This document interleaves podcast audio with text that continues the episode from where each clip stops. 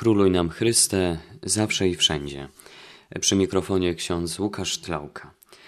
Drodzy słuchacze, witam Was bardzo serdecznie w kolejnej katechezie, w której odkrywamy, czym jest nowa ewangelizacja i w jaki sposób możemy e, ożywiać wiarę w naszych wspólnotach parafialnych. Temat dzisiejszej katechezy to nowa ewangelizacja i nawrócenie. Czym właściwie jest nawrócenie? Warto określić e, to pojęcie. Nawrócenie rozumiemy tutaj jako pogłębienie naszej relacji z Panem Bogiem. To pozwalanie Duchowi Świętemu mieszkać w nas i nas przemieniać. Nawrócenie więc trwa przez całe nasze życie i towarzyszy nam przez całą wędrówkę ku Bogu. Istotne jest y, odkrycie tego, że nawrócenie związane jest y, z naszą wiarą. Dyrektorium ogólne o katechizacji tak stwierdza. Wiara zakłada zmianę życia, metanoję, to znaczy głęboką przemianę myśli i serca. Sprawia, że wierzący przyjmuje nową zasadę życia i to życia we wspólnocie, ustawionego przez Ewangelię. Dokument ten mówi dalej. Spotykając Jezusa Chrystusa i wierząc w Niego, człowiek widzi, jak zaspokajane są jego najgłębsze aspiracje. Zatem nawrócenie powoduje przemianę naszego życia. Mamy dwa rodzaje nawrócenia: nawrócenie pośrednie oraz nawrócenie bezpośrednie. Nawrócenie pośrednie to pozytywne odnoszenie się do życia i świata bez wyraźnego kierunku w stronę Boga, odnoszenia się do Boga. Natomiast nawrócenie bezpośrednie odnosi się bezpośrednio do Boga Ojca, Jezusa Chrystusa w Duchu Świętym. Przykład e, takiego nawrócenia pośredniego e, podaje nam ksiądz Robert Hutter w swojej książce Przewodnik parafialny po nowej ewangelizacji plan działania w dzieleniu się wiarą. Przedstawia takie przykłady. Kiedy byłem małym chłopcem, dwa wydarzenia miały wpływ na moje podejście do życia. Do pierwszego doszło, gdy byłem w pierwszej klasie. Zachorowałem i lekarz powiedział, że nie będę mógł chodzić do szkoły przez cały rok. Powiedział, że będę musiał przerobić pierwszą klasę jeszcze raz. Gdy usłyszała to moja mama, spotkała się z moim wychowawcą, wzięła moje książki i zaczęła mnie uczyć. Każdego dnia, godzina po godzinie uczyła mnie literować, czytać, pisać i dodawać. Jej dobroć, cierpliwość i miłość dodawały mi pewności siebie. Każdego popołudnia mama zachodziła do szkoły i omawiała z wychowawcą lekcję na następny dzień. Gdy pod koniec roku szkolnego wróciłem do szkoły, wiedziałem o wiele więcej niż reszta klasy i razem z nimi przeszedłem do klasy drugiej. Do drugiego wydarzenia doszło trzy lata później. Podczas II wojny światowej grupa złożona z naszych sąsiadów zasadziła ogródki zwycięstwa na nieużytku za naszym domem.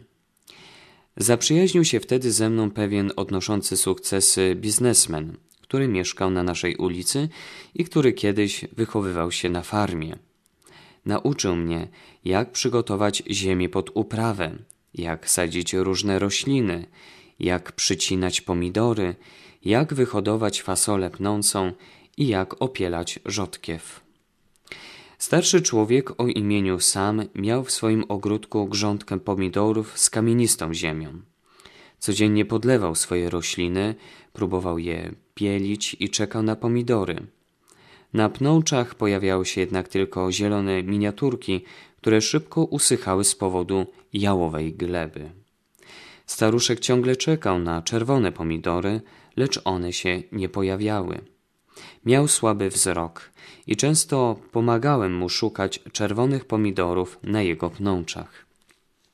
Pewnego dnia mój zaprzyjaźniony biznesmen powiedział: Bob, pomożemy naturze i uszczęśliwimy starego sama.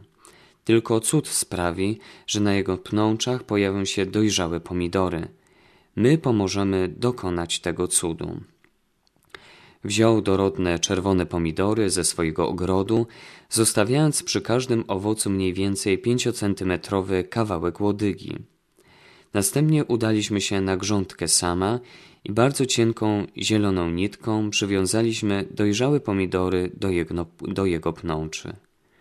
Gdy sam je później zobaczył, przywołał mnie do siebie i powiedział: No, teraz to jestem zadowolony, bo mam dojrzałe pomidory. To, co dla starego sama zrobił mój przyjaciel biznesmen, zapamiętałem jako przejaw ludzkiej uprzejmości. Patrząc na to z perspektywy czasu, wiem, że Bóg był obecny w naszym dobrym uczynku. Gdy dorastałem, byłem kształtowany przez podobne doświadczenia. Pozytywne reakcje na tego typu wydarzenia miały wpływ na moje pośrednie nawrócenie. Wydarzenia sprzyjające nawróceniu pośredniemu stwarzają późniejsze okazje do nawrócenia bezpośredniego dla tych, którzy chcą wzrastać w wierze, dla tych, którzy są poza Kościołem lub z niego odeszli z różnych powodów. Te przytoczone przykłady księdza Roberta e, pokazują nam tak zwane nawrócenie pośrednie. Bezpośrednie nawrócenie to takie, które odnosi się do Boga Ojca, Jezusa Chrystusa w Duchu Świętym. Mamy różne rodzaje nawrócenia. Mamy nawrócenie stopniowe, ale także mamy radykalne nawrócenie. Nawrócenie stopniowe to takie, w którym Pan wzywa do stawania się Jego uczniem stopniowo. Przykładem takiego stopniowego nawrócenia jest powołanie Samuela. Samuel, który w rozmowie z prorokiem Helim dochodzi do wniosku, żeby otworzyć się na, na głos wzywającego Pana. Mów, bo sługa Twój słucha. Takim nawróceniem stopniowym jest powołanie chociażby apostołów, braci Piotra i Andrzeja. Jak widzimy, Jezus formował swoich apostołów, e, którzy stopniowo nawracali się, stopniowo szli za Jezusem, odkrywali, co to znaczy być blisko Niego. Czyli jest to jeden rodzaj nawrócenia, stopniowe nawrócenie. Drugi rodzaj nawrócenia to radykalne nawrócenie i dotyczy ono konkretnego wydarzenia. Takim e, przykładem radykalnego nawrócenia jest spotkanie świętego Pawła z Jezusem Chrystusem na drodze do Damaszku, gdzie święty Paweł e, poprzez to wydarzenie mm, doświadcza nawrócenia. Istotne jest też to, aby mm, powiedzieć, że stopniowe i radykalne nawrócenie często występują razem. Możemy stopniowo się nawracać i równocześnie doświadczać wydarzeń, które radykalnie na nas wpływają. W tym miejscu e, warto zwrócić uwagę także na trudne doświadczenia w naszym życiu, które mogą wzmocnić nawrócenie albo mogą wprowadzić nas w kryzys wiary. Tak ksiądz Robert Hatter to komentuje. Czasem nadzwyczajne wydarzenie może zakwestionować nasze podejście do wiary. Dzięki temu niektórzy ludzie spotykają Pana. Tego właśnie doświadczył Jim. Nie miał żywej wiary, mimo iż był wychowany w wierze katolickiej. Jego córeczka zachorowała na rzadką chorobę, która ją unieruchomiła. To zmieniło podejście Jima do życia i stał się gorliwym katolikiem, który poprzez swoją opiekę nad dzieckiem imponował innym. Choroba jego dziecka głęboko go przemieniła. Kiedy indziej trudne doświadczenia mogą prowadzić do utraty wiary. Tak było w przypadku kobiety, która już nigdy nie przyszła do kościoła po nagłej śmierci swojego dziecka. Wcześniej ta kobieta regularnie chodziła na mszę świętą. W nawróceniu istotne jest odkrycie to, co przedstawia nam święty Augustyn w swoich wyznaniach. Niespokojne jest serce nasze, dopóki w Tobie nie spocznie.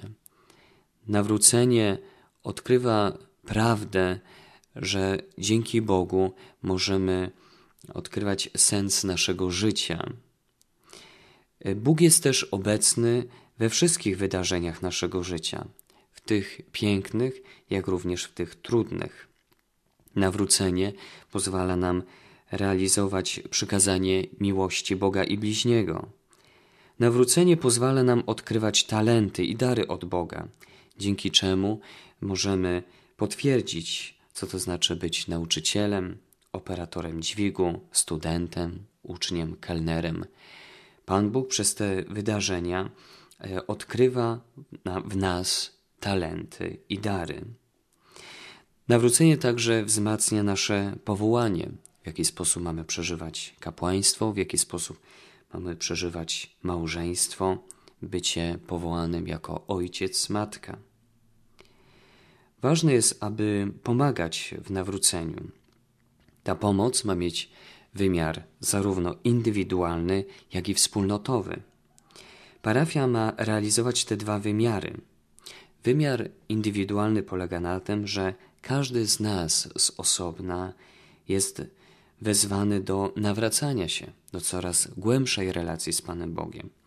Jednak nie nawracamy się wyłącznie indywidualnie, ale także wspólnotowo, razem.